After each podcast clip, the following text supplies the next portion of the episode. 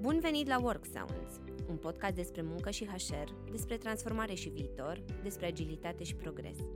Work Sounds este realizat de Business Mark, o companie de organizare evenimente business ce crede în puterea schimbului de idei și a conversațiilor autentice între profesioniști. Acest episod este susținut de Genesis Property. Bună tuturor! Sunt Maria Jianu, Commercial Real Estate Manager în cadrul Genesis Property România și am plăcerea ca astăzi să fiu gazda celui de-al treilea episod Work Sounds. O am alături de mine pe Monica Mardare, director resurse umane în cadrul Luxoft România și Global Diversity, Equality and Inclusion Program Manager. Bună tuturor, mă bucur să fiu aici. Sper să avem o discuție care să fie considerată interesantă și utilă pentru cei care o vor urmări. Sunt sigură că asta se va întâmpla, uh, pentru că, am ca să vă spun câteva cuvinte despre uh, Monica, are o experiență de mai mult de 20 de ani în cadrul Luxoft România, în, cadrul, în domeniul resurselor, resurselor umane. Pe parcursul activității sale a fost implicată direct în stabilirea strategiilor de dezvoltare organizațională și integrare operațională a unor locații din state și din Europa. A contribuit la proiectarea de politici și practici care să asigure atât creșterea angajamentului și a performanței, cât și dezvoltarea și retenția talentelor. A condus inițiativa de schimbare a uh, culturii organizaționale prin definirea unui nou set de valori, de competențe și profil de leadership, iar în prezent conduce programul de Diversity, Equality și Inclusion în cadrul Luxoft. De asemenea, este absolventă a Facultății de Electronică și Telecomunicații, cu master în economie aplicată la Institute for Advanced Studies din Viena. Bun, așa cum ziceam, sunt deja 23 de ani de când guvernez Departamentul de Resurse Umane din cadrul Luxoft. Sunt sigură că această călătorie a venit cu multe observații și um, poți să ai o, ai o perspectivă amplă asupra felului în care oamenii se raportează la muncă.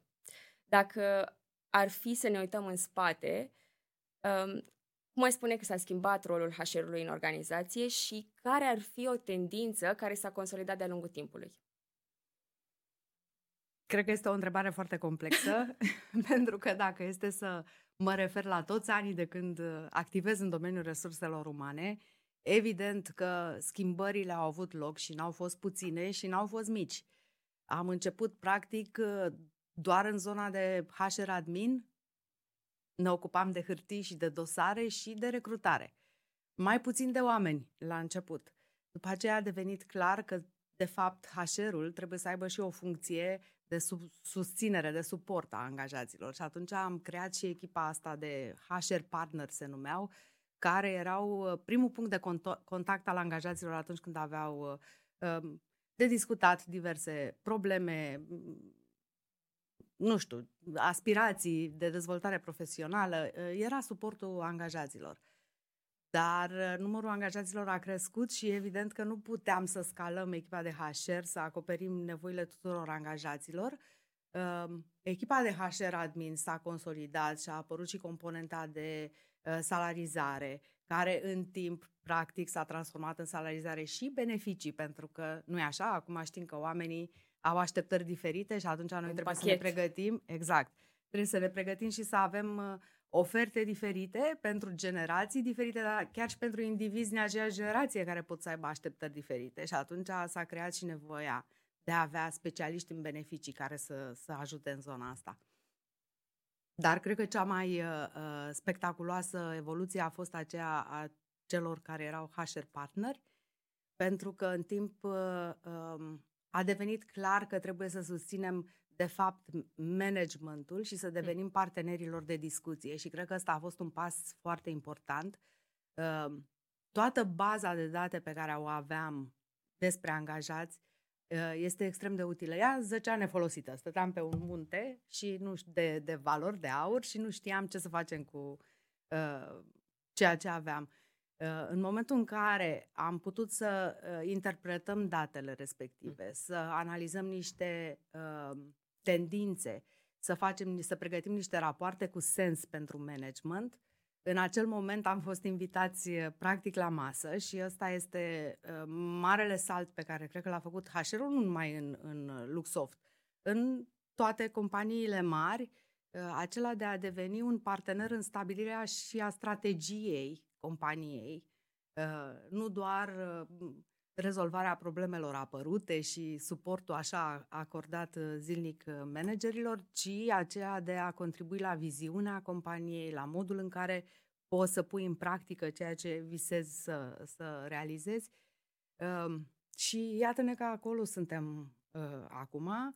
Uh, partea asta digitală a pătruns și în zona de HR admin și lucrurile sunt mult mai ușoare acum și pentru ei și uh, totul se face, se întâmplă mult mai curat așa și mult mai rapid. Și uh, din perspectiva asta, angajații au acces mult mai rapid la informații despre statusul lor, despre documentele pe care le, le au în legătură cu compania. Mm. E, acum am trecut de pandemie și cred că uh, echipa de HR capătă o nouă dimensiune și anume aceea de uh, a susține managerii și a-i educa pentru a înțelege mai bine ce îi motivează pe oameni și cum să-i ajute, pentru că nu mai vorbim numai de programul Bine, program 9 to 5 noi n-am avut niciodată, că suntem în zona de IT, am avut program flexibil mereu, dar uh, Acum cred că e foarte important să știi și mai bine, să cunoști latura personală a angajaților, pentru că separarea între viața profesională și viața personală nu mai este atât de clară, da? se întrepătrund.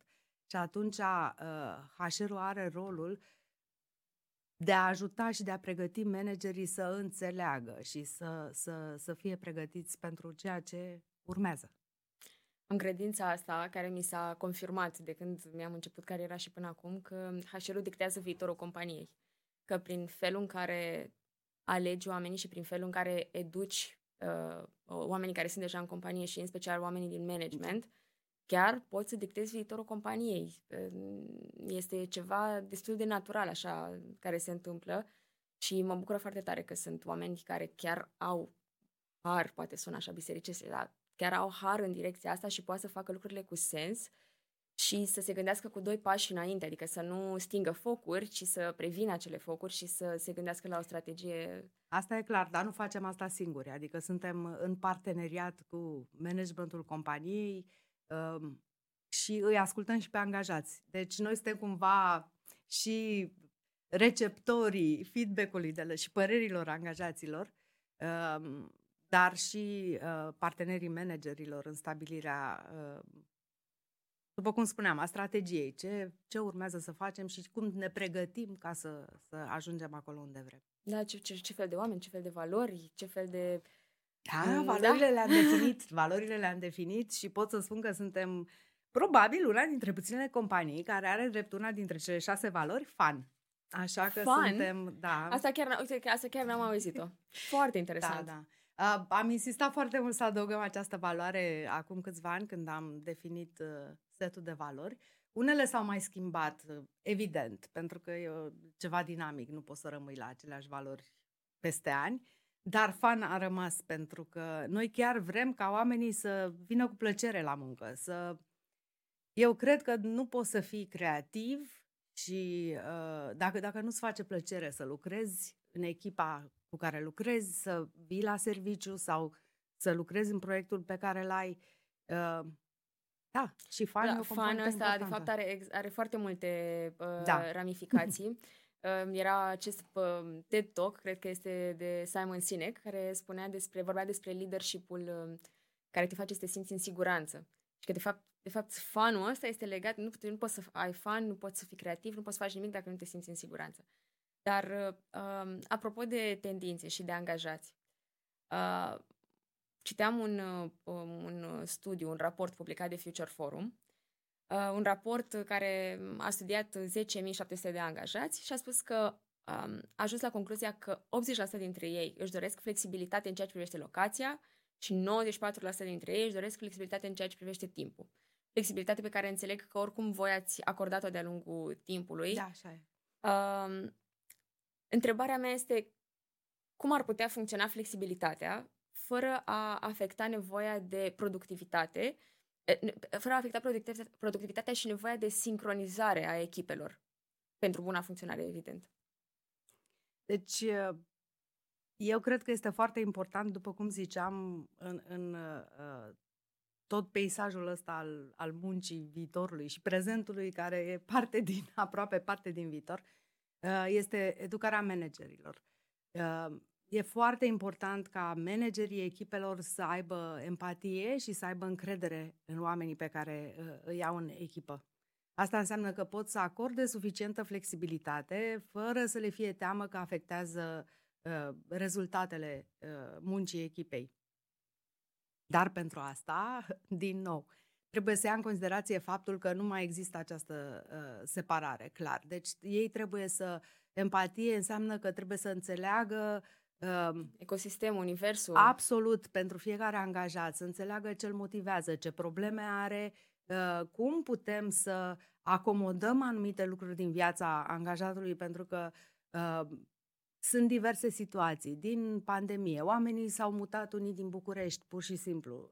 Nu mai sunt în București, deci nu ar fi extrem de costisitor pentru ei să, să uh, se mute înapoi și atunci am creat niște, uh, am închiriat niște spații de coworking în alte zone din uh, România. Noi mm. toți sperăm să-i aducem înapoi la un moment dat, dar E un proces așa, cred că pandemia a grăbit pe toți să ia niște decizii, dar acum simt, fiecare simte că are destul timp să se gândească și să vadă ce are de făcut. Ehm, dar asta mi se pare esențial, empatia managerilor și atunci, dacă îți cunoști foarte bine echipa, știi foarte bine cât poți să le dai, administrezi extrem de bine distribuirea tascurilor și cred că Asta este foarte important. Nu cred că mai este important să lucrăm 8 ore pe zi. Este important să avem sarcinile care corespund uh, experienței și expertizei noastre date pe un interval de timp și managerul să urmărească îndeplinirea acelor sarcini. Uh, rezultatele cred că sunt mai importante decât timpul uh, petrecut la muncă. Asta mi se pare absolut clar. Uh, și mai e ceva, cred că putem să devenim flexibili și ca organizații. Uh, poate este momentul să nu mai angajăm oamenii pe poziții fixe. În IT asta este extrem de posibil pentru că avem uh, diverse specializări și atunci este mult mai ușor să angajăm uh, oameni în funcție de abilitățile pe care le au. Și mm. ei, de fapt, să fie până înainte de pandemie angajam pe proiecte. Noi acum spunem că angajăm în companie. Deci noi angajăm omul pentru ceea ce știe, pentru potențialul pe care îl are și vrem să fim suficient de agili, să nu mai avem neapărat niște funcții fixe în organizație, să putem să, să uh, jongleze. mutăm, pentru că nu e așa și generația tânără are mult mai puțină răbdare și vrea să învețe cât mai multe și să fie expusă la cât mai multe experiențe într-un timp foarte scurt. Și atunci să putem să oferim asta angajaților, uh, bazându-ne, cum spuneam, pe, pe abilitățile lor uh, și pe potențialul lor de învățare și uh, adaptare care nu cred că lipsește tinerei generații absolut deloc. Cumva, ascultând, m-am, m-am, m-am gândit la acea ecuație cu ou și găina, că într-un fel um, îți trebuie autonomie responsabilă. Tu ca angajat trebuie să da. um, îți găsești să fii responsabil cu autonomia pe care o primești astfel încât să o primești în continuare și flexibilitatea asta să funcționeze nu doar pentru tine, să funcționeze și pentru echipele cu care funcționezi și pentru companie și pentru management și pentru toate părțile implicate. Um, dar acum, revenind la firul retrospectiv, că mie îmi place așa să, să mă apropii, să, din, să luăm din trecut, să ne apropiem de prezent, um, aș vrea să mergem în anul 2020, când uh, ai devenit manager global sună foarte, sună foarte uh, fancy și foarte, apropo de responsabilitate, sună o responsabilitate foarte mare acest, acest titlu, manager global pentru programul de diversitate, incluziune și incluziune al Luxoft. Um, evident, programul ăsta se concentrează pe um, egalitatea de șanse, uh, din câte înțeleg, și mi-ar plăcea să înțeleg mai bine, de fapt, în ce a constat. Um, întrebarea mea uh, este cum ar trebui să, uh, la ce, la ce, cum ar trebui să arate un birou, un spațiu de muncă, astfel încât să fie aliniat cu aceste uh, valori și cu aceste direcții ale programului. Aș vrea să revin puțin la începutul întrebării tale. Într-adevăr, să știi că este uh, o responsabilitate mare, dar foarte, termenul românesc este provocatoare, da? challenging. Uh, mie mi-a plăcut întotdeauna să încep lucrurile, să fiu pionierul care deschide drumuri. Uh, programul de diversitate, echitate și incluziune uh, este relativ nou în uh, Luxoft. Eu l-am preluat la câteva luni după ce fusese început um, și avem, mergem pe mai multe direcții, da? pe evenimente și uh, inițiative locale, pe programe globale care sunt discutate și aprobate și susținute ulterior de top management. Cel mai important lucru însă mi se pare uh, crearea awareness-ului în rândul angajaților. Hm. Uh, să devină conștienți și să vrea să fie participanți în toate inițiativele noastre. Este foarte complicat. Deci este un proces de durată. Pentru că uh, mulți oameni nu sunt obișnu- obișnuiți să discute despre asta. Este și o problemă de schimbare a mindset-ului. Uh, noi am început uh, anul trecut, uh, am creat un framework pentru angajarea persoanelor cu dizabilități și asta se leagă foarte bine de, de întrebarea ta, pentru că prima analiză pe care am făcut-o, evident, primul gând a fost la dizabilități fizice. Modice. Uh, nu numai atunci am aflat că ceea ce noi avem deja, da, rampe pentru uh, acces, uh, grupuri sanitare speciale pentru persoane cu dizabilități, nu este suficient. Pot să fie persoane cu dizabilități de vedere și atunci au nevoie de anumite marcaje care să-i ajute uh, pe orientarea pe, în spațiu, de anumite uh, indicatoare ca să știe unde este baia, unde este bucătăria. Uh, pe partea de software sunt foarte multe tooluri pe care uh, trebuie să le punem și am început să le punem la, la dispoziție uh, de adăugare a uh, subtitles. Vorbesc atât de mult în limba engleză în timpul muncii mele încât uh, încep să uit anumiți uh, termeni, subtitrările. Uh, să poată să uh, asculte anumite mesaje pe care noi le, uh, le postăm. Uh, deci e foarte important să ne gândim la toate posibilitățile prin care noi putem să ajutăm persoane cu dizabilități fizice uh, să, să vină la birou și să se simtă uh, confortabil. Mobilier special, asta este iarăși uh, un must, deci nu, nu putem să evităm asta. Dar noi ne gândim și la altfel de diversitate. Există și diversitatea în modul de a gândi și de a lucra.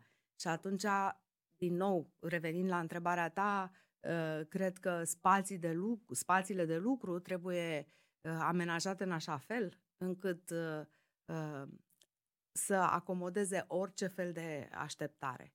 Mai ales acum când oamenii au fost obișnuiți să lucreze nu numai de acasă, de oriunde. De oriunde. Eu am așa o viziune a unui spațiu de lucru în care ai și canapele cu mașina de cafea, pentru că eu sunt uh, o mare amatoare de cafea bună. Deci o mașină bună de cafea bună, să poți să stea pe canapea și cu laptop în brațe și să lucreze și spații mai izolate și individuale și spații de co-creere unde să stea uh, mai mulți uh, în echipă și să dezbată idei noi și uh, inovative. Uh, nu mai văd spațiu de lucru ca pe acel loc unde ai birourile așezate într-un șir, într-un șir da, și oamenii stând față în față cu căștile pe urechi să nu se deranjeze unul pe celălalt. Uh, deci mi se pare extrem de important.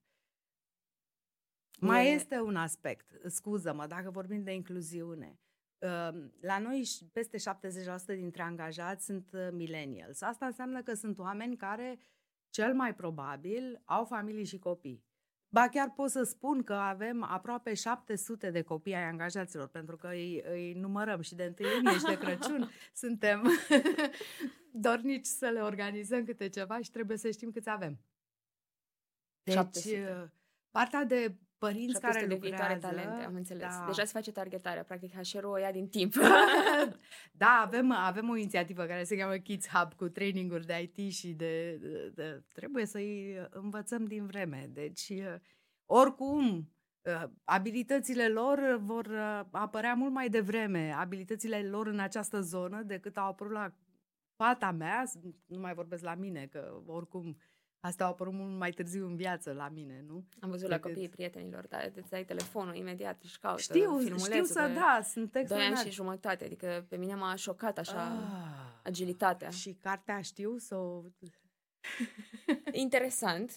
Um, avem uh, în, în, cumva în cercul nostru de prieteni este un băiețel care uh, este mai atras de fapt de cărți. Este, sincer, activitatea mea preferată cu el asta este, să stăm, da, să citim, da. să, în fine, sunt și niște cărți foarte inteligente acum. Eu am fost surprinsă și este o carte un pix digital și o pui pe anumite uh, animăluțe, pe anumite, ca o, nu știu, vorba despre o fermă acolo, și spune despre cum s-a făcut căpița aia de fân și ce se întâmplă și ce, în fine, foarte interesant. Uh, și e amuzant că el se preface că citește, are trei da, ani. Trei da, ani știe pe din afară.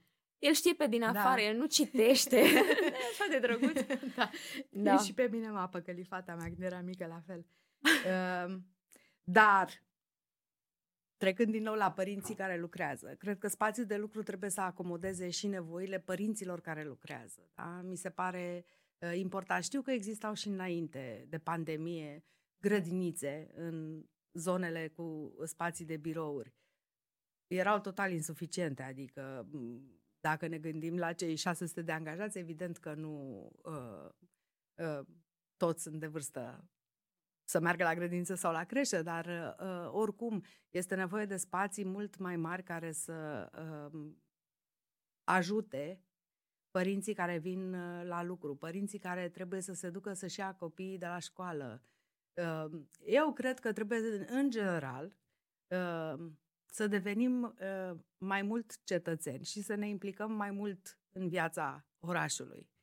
Și dacă vrem să vină oamenii mai repede înapoi la serviciu, ceea ce eu recunosc că îmi doresc. Adică înțeleg flexibilitatea, știu că este un mare avantaj să lucrezi de acasă și îi încurajez să lucreze și de acasă, uh, dar uh, venitul la serviciu este foarte important. Dar pentru asta trebuie să se întâmple mai multe lucruri și cu școlile și cu transportul și cu să poți să-i, să-i ajuți pe oameni Eu, să, da, să vină. infrastructură da. și cumva să dai uneltele astea să se pună se pune accentul și pe human din human, human capital, nu doar uh, Absolut. pe a doua parte. Și uh, deși e foarte importantă uh, componenta biroului și nu spun asta, o spun ca angajat care și-a schimbat uh, jobul în ultimii ani și care trecând prin, prin perioada aia de onboarding a avut foarte mult de beneficiat din conexiunea asta live cu colegii și în afara faptului că am înțeles mult mai repede cum funcționează compania și pe cine trebuie să întreb ce și uh, nu știu, cum pot să cum pot să cum poți să nu să influențezi, să, să, să promovezi, să uh, ai mai multă viteză în ceea ce faci, uh, a devenit și un mod foarte bun de a delimita unele lucruri. Da. Uh, masterul meu a fost pe behavioral economics și dizertația chiar pe zona asta s-a, s-a dus, anume cum se schimbă comportamentul consumatorului de office, adică consumatorului final, rezidenților din campusurile da, da. de office, post-pandemie. Și am citit, mă rog, mai multe teorii pe tema asta, ă, multe teorii, evident că accentuau ă, importanța autonomiei oamenilor, pentru că dacă nu le dai autonomie și ești foarte ești mult mai orientat către zona asta de micromanagement. De fapt, ce se întâmplă este opusul. Este oamenii încearcă să găsească căi să cumva să rupă colțurile, să... Da, da, da, da. da. În fine, că copii.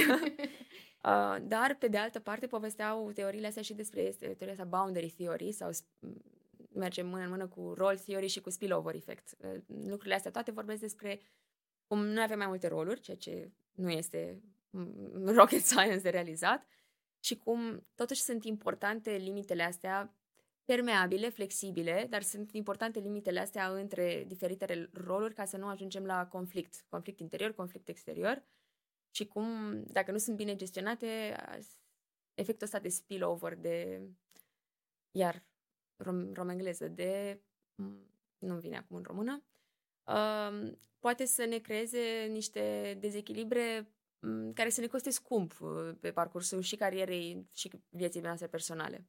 Ascultați Work Sounds, un podcast Business Mark susținut de Genesis Property. În ceea ce privește părinții, eu sunt foarte fericită că tocmai făceam un studiu la Genesis pentru Unity Park uh, legat de un hub educațional uh, preșcolar. Și făceam, facem în momentul ăsta un studiu să vedem uh, care ar fi interesul. Deci, dacă sunt mulți millennials, înseamnă că este un lucru foarte bun. Da, da, da. Este, o să fie implementat în clădirea G, e ok, e, mai, sunt mai, mai, sunt mai liniștit acum. Um, și apropo despre Genesis și despre industria asta, care în ultimii trei ani a fost foarte provocată să gândească viitorul muncii. Um, mă rog, evident că noi, în cadrul companiei, am, am, am luat foarte în serios această misiune și am implementat un... Pentru noi s-a convertit în implementarea unui nou concept de real estate, unde, în care ne uităm la activarea relației dintre proprietar și chiriaș, în sensul în care înțelegem nevoia asta de a atrage și de a reține, de a păstra uh, angajații de top și cumva um, dorim să, dorim să ne, ne aducem aportul în sensul în care să avem aceste, acest ecosistem de facilități fizice uh-huh. care să îmbunătățească calitatea, calitatea vieții oamenilor. Vorbeam despre millennials, despre copii, să ai un hub educațional preșcolar în interiorul campusului în care lucrezi, cred că e o facilitate destul de bună, adică se eficientizează mult timpul, nu trebuie să te gândești să-ți faci o mie de calcule de infrastructură să navighezi prin da, oraș. Da. Uh, întrebarea, întrebarea mea ar fi cum s-au simțit la voi ultimii trei ani, cum s-au modificat așteptările oamenilor și ce nevoie ar trebui să adreseze nou birou? Întrebările mele sunt, de fapt, trei întrebări de fiecare dată. Dar... Uh, da. E, după cum spuneam, eu cred că uh, am reușit să reacționăm foarte rapid la începutul pandemiei, ceea ce a fost foarte bine. Noi aveam work from home și înainte, dar măsurat și pentru anumiți angajați. Uh, în momentul în care am trecut toți în telemuncă, s-a întâmplat într-un timp foarte scurt și am reușit să, să uh, susținem asta. Sigur că au mai fost lucruri de uh, organizat uh, pe parcurs, uh, dar principala noastră preocupare era să, să fie în siguranță. Mm. Uh, după aceea, după cum ziceam, mulți au renunțat la locuințele din București, au plecat din București, uh, a apărut noțiunea asta de lucru de oriunde. Și uh, da, am promovat-o și noi și o promovăm în continuare pentru că o parte din angajați pot să lucreze în felul acesta.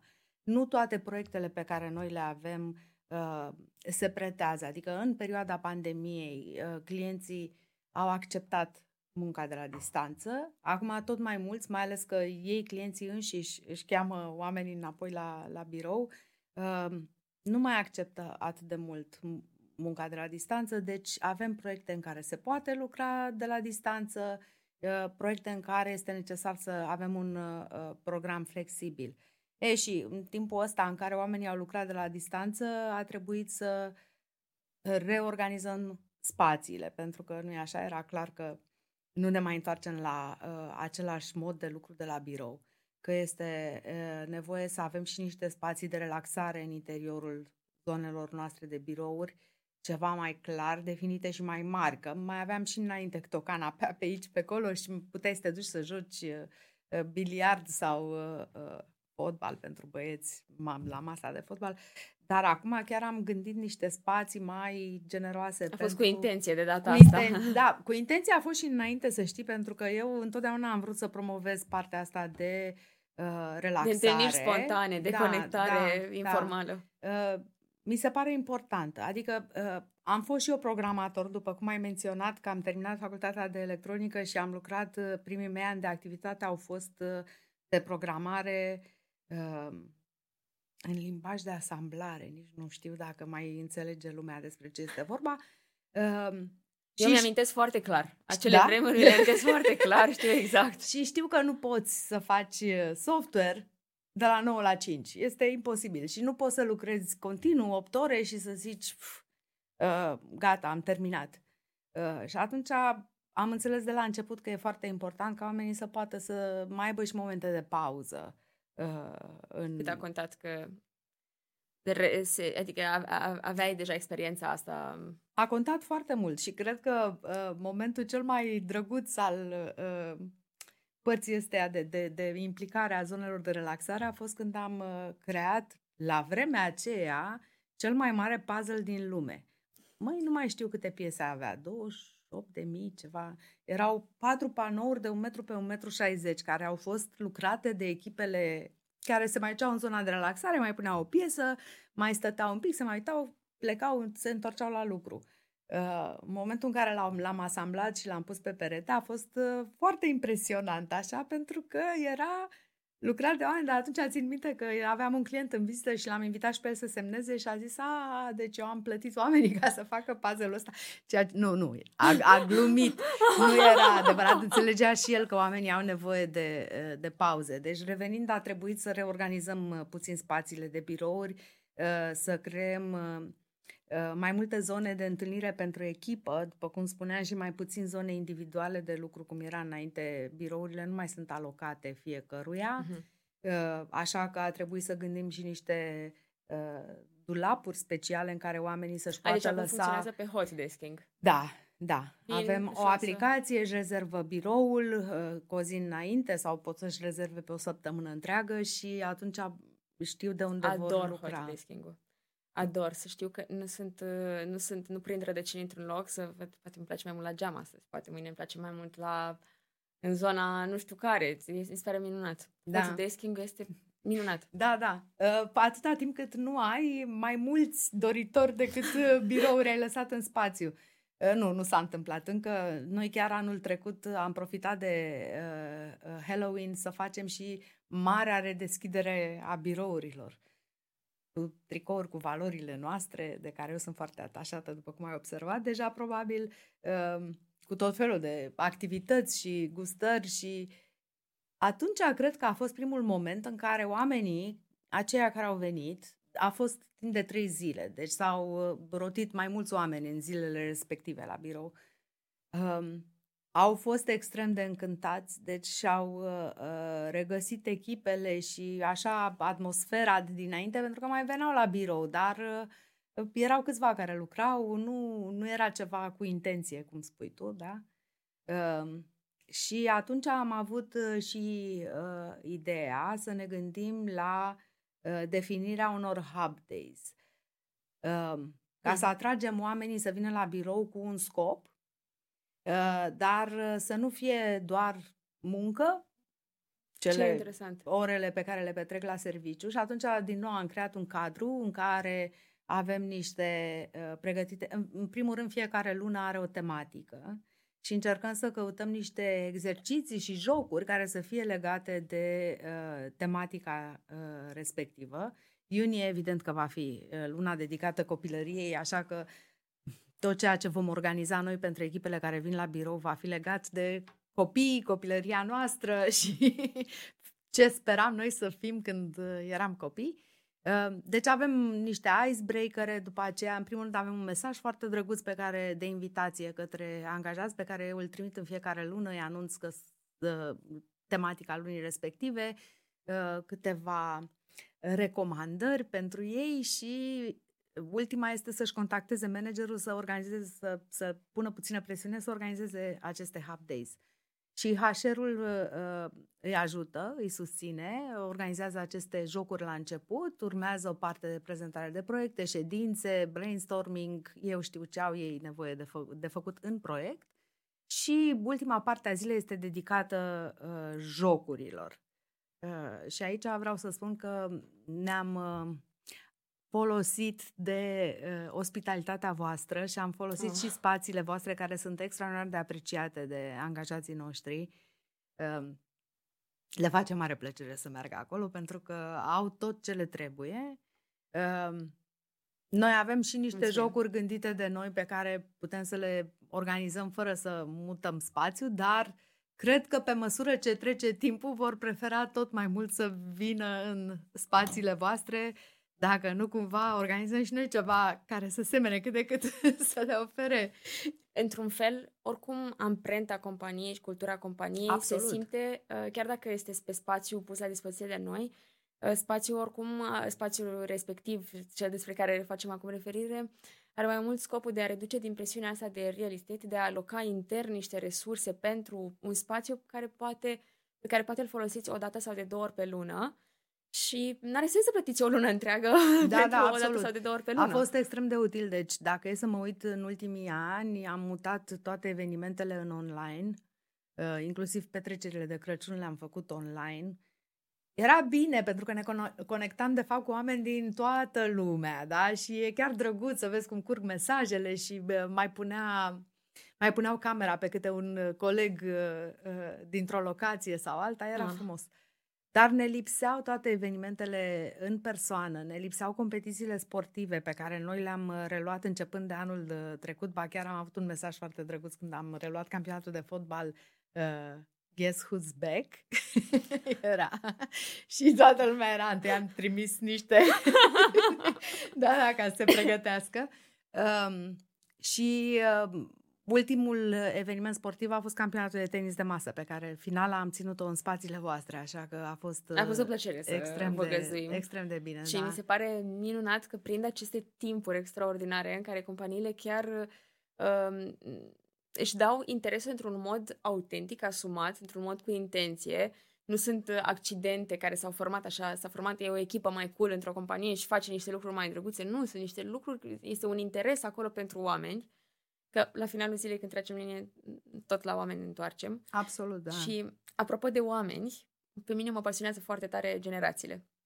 Uh, așa că o întrebare ar fi, uh, mă rog, din nou, studiile mele. Am remarcat. Am niște procente pe care trebuie să le spun. Vreau să le spun. Este, este un studiu uh, anii ăștia chiar m-au pus în față cu niște studii extraordinar de interesante care m-au intrigat foarte tare și, de exemplu... Oamenii au stat acasă și au studiat. Au studiat, au studiat, da. Că oricum, sincer, câte chestionare au fost în perioada asta, toată lumea a, a Pentru completat că era o situație complet nouă și singurul mod de a ne dumiri ce se întâmplă, ce avem de făcut, era să întrebăm oamenii, evident. Se... Și pentru noi și pentru alții, deci Într-adevăr, a fost, au, am trăit timpuri uh, uh, foarte complicate, dar și extrem de interesante și așa deschizătoare de drumuri. Pentru generația Z, apropo, generații, generațiile se definesc în funcție de ceva, un eveniment care să fie fost marcant în timpul uh, vieților și generația Z cred că o să aibă ca moment marcant pandemia. Da. Uh, și da, a fost, cel mai uh, fericit. Da. Nu cel mai fericit, dar pe mine m-a intrigat foarte tare că, uite, 74% era o întrebare legată de modurile de lucru preferate. Și generația Z spune, avea procentul cel mai mare, 74%, spune că preferă să interacționeze cu colegii față în față. Și sunt urmați de baby boomers, mă rog, 68% și de generația X. Cel mai puțin sunt millennials cu familia, cu așa, dacă da. nu e un angajator care să înțeleagă ecosistemul omului millennial care are familie, Clar. Cred și eu că s-ar putea să nu fie foarte încântat să, să se detașeze de zona de confort. Uh, cum ți se par cifrele astea? Pe mine m-au intrigat. Mai nu cred că este așa, pentru că dacă stăm să ne gândim, cei din generația Z probabil că își terminau studiile, da? Când a început uh, pandemia și cred că uh, singurătatea a fost o mare problemă. Mm-hmm. Deci, uh, comparativ cu generația ta, să zic, nu generația ta, că și tu ești gen, gen Z, nu? Eu Dar... sunt uh, expulzată și de la millennials și ah, de la okay. Gen Z. Sunt Dar... uh, Zenials. Eu. Ok. Nici o generație nu mă accept, așa o etichetă că... pentru orice. Uh, nu, dar este clar, toți știm că pf, anii de facultate sunt cei mai frumoși în care te distrezi.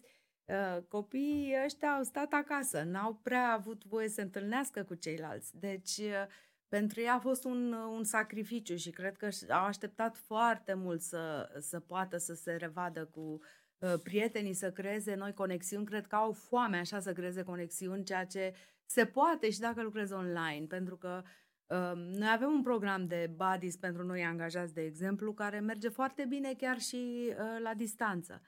Dar uh, uh pentru ei cred că e mai important să vină la serviciu și să se întâlnească cu oamenii, să-i cunoască personal. Ei nu au o altă experiență de lucru. Asta este prima lor experiență de lucru. Și uh, uh, cred că live și vezi niște conduite pe care on, online nu le vezi. Când îmi amintesc că acum șase ani, fără să vreau, luam care per oamenii.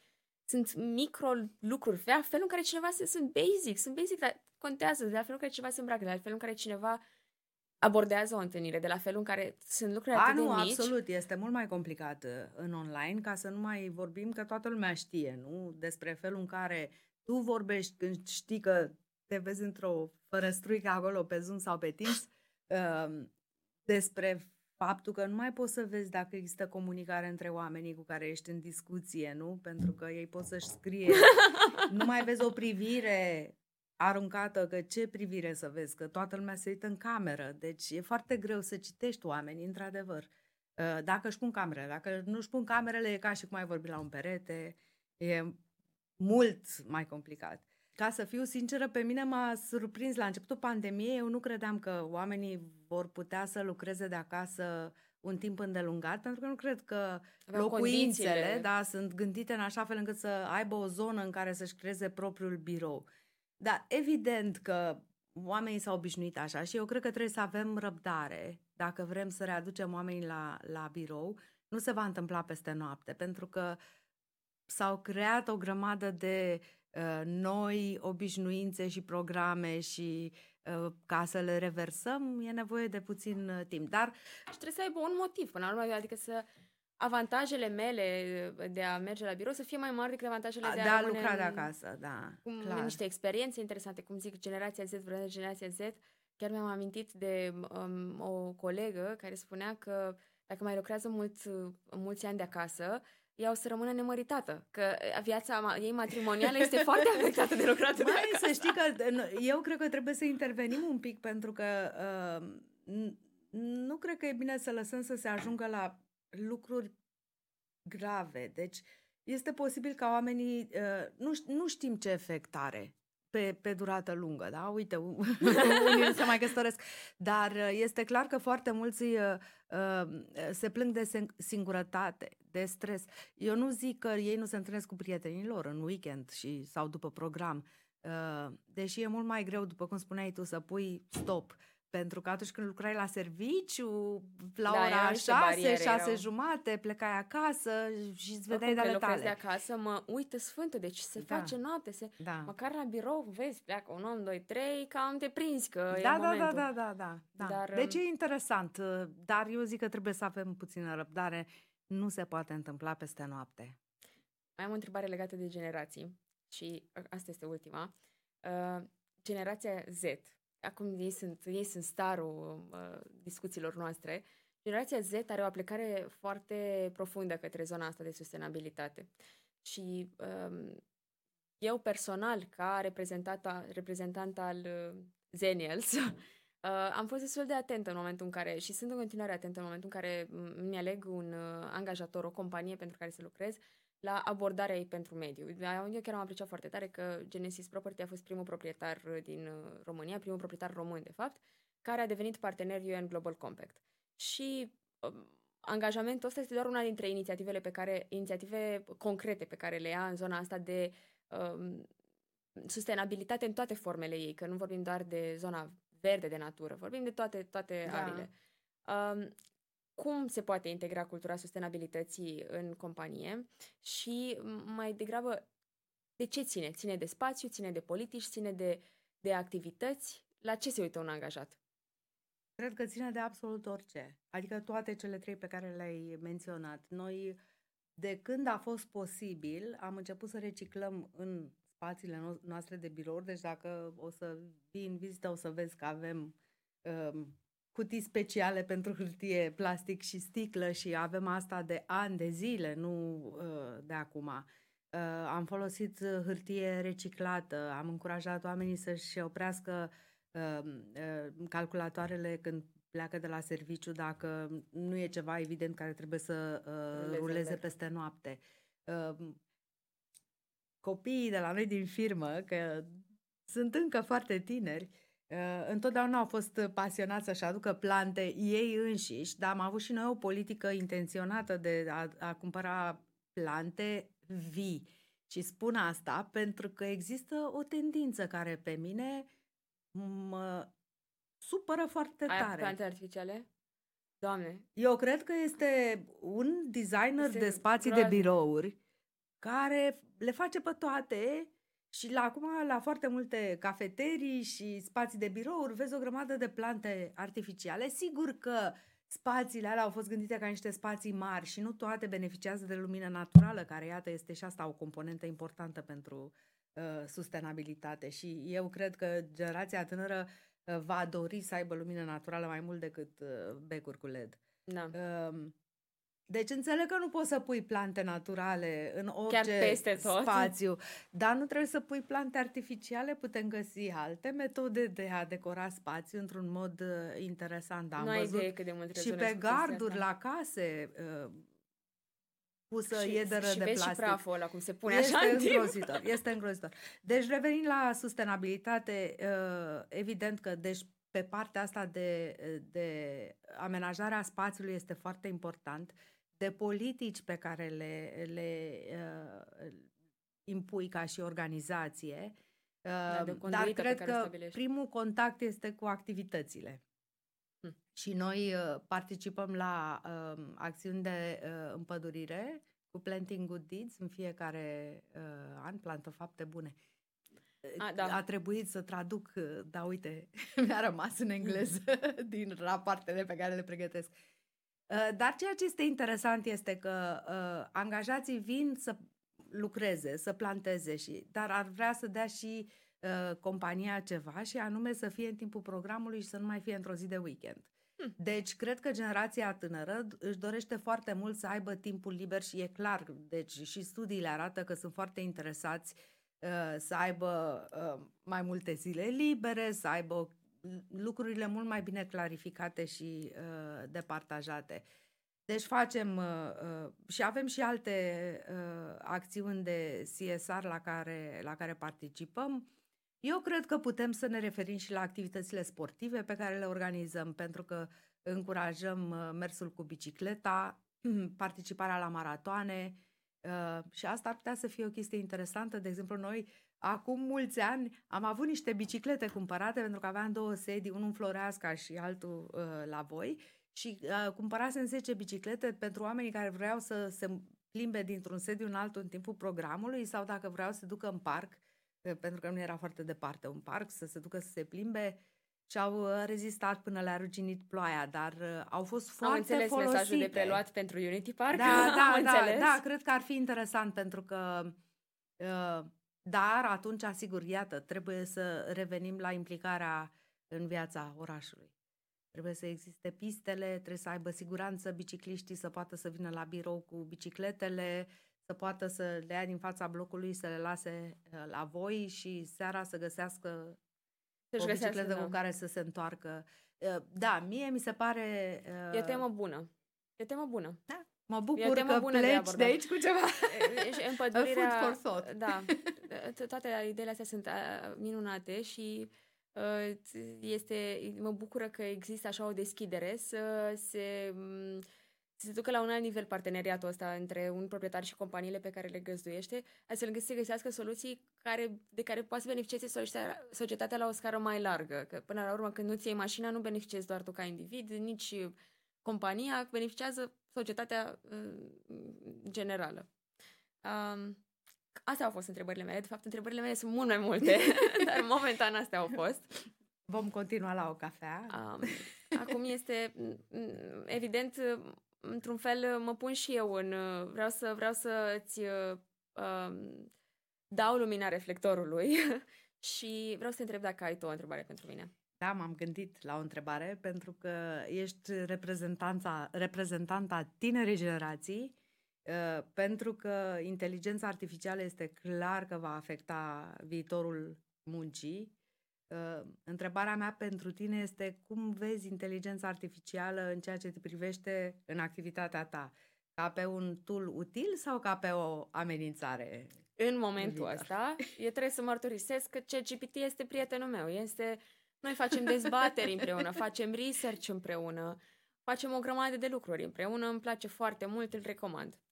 Uh, Pe de altă parte, m- sunt conștientă știi, de limitările lui. De exemplu, dacă faceți research, să știți că trebuie să, Asta vreau să te întreb. să da. verificați că am vrut eu să fac research pe o zonă tehnică și mi-a dat niște chestii super inventate. Nu există lucrurile alea, de fapt. că și baza lui de date înțeleg că nu este chiar actualizată. Nu este actualizată, da. Uh, dar, lăsând la o parte acest mic um, exemplu din domeniul ăsta, uh, pe de o parte sunt foarte încântată că se automatizează niște procese care luau timp și care, um, care cumva se pot realiza într-un, mai, într-un mod mai eficient cu aceste, cu aceste AI. Pe de altă parte, mă sperie uh, ipoteza AI-ului într-o piață nereglementată, uh, pentru că nu știi, de exemplu, deepfake-urile sunt, sunt, este un pericol real. de e bine că a apărut deja această preocupare și la nivel înalt. La nivel, da, cred și, că au fost chiar uh, presați de aparițiile astea că realitatea ta poate să aprindă așa un is foarte distorsionat dacă nu sunt ținute în frâu într-un anumit fel. Um, ca griji din astea, vai, ne iau joburile, nu. Cred că o să ajungem la o... Dacă ar fi să se întâmple ceva, poate ajungem, doamne ajută, la acea săptămână de patru zile în care avem tascurile automatizate și o parte din tascurile automatizate și noi putem să ne ducem în zona asta umană, de creativitate, de strategie, de uh, Um, gândit înainte, de empatie, lucruri pe care AI-ul nu poate să le facă și care cred că AI-ul ne va ajuta să fim mai umani, ne va da ocazia să fim mai umani. Iată o perspectivă foarte bună. Puțin cam optimistă, poate, dar rămâi și la partea cu reglementările. Adică da, sunt... Da, da. Uh, merg Ești realistă. Optimistă, realistă. Am fost upgradată. Mulțumesc tare pentru discuție, a fost uh, o experiență minunată. Mulțumesc și, uh, și le mulțumesc celor de la Business Mark pentru găzduirea noastră. Mulțumim că ați ascultat Work Sounds, un podcast Business Mark. Acest episod a fost susținut de Genesis Property. Toate episoadele sunt disponibile pe Spotify, Google Podcasts, Apple Podcasts, RSS. Înregistrările video sunt disponibile pe site-ul Business Mark și pe canalul nostru de YouTube.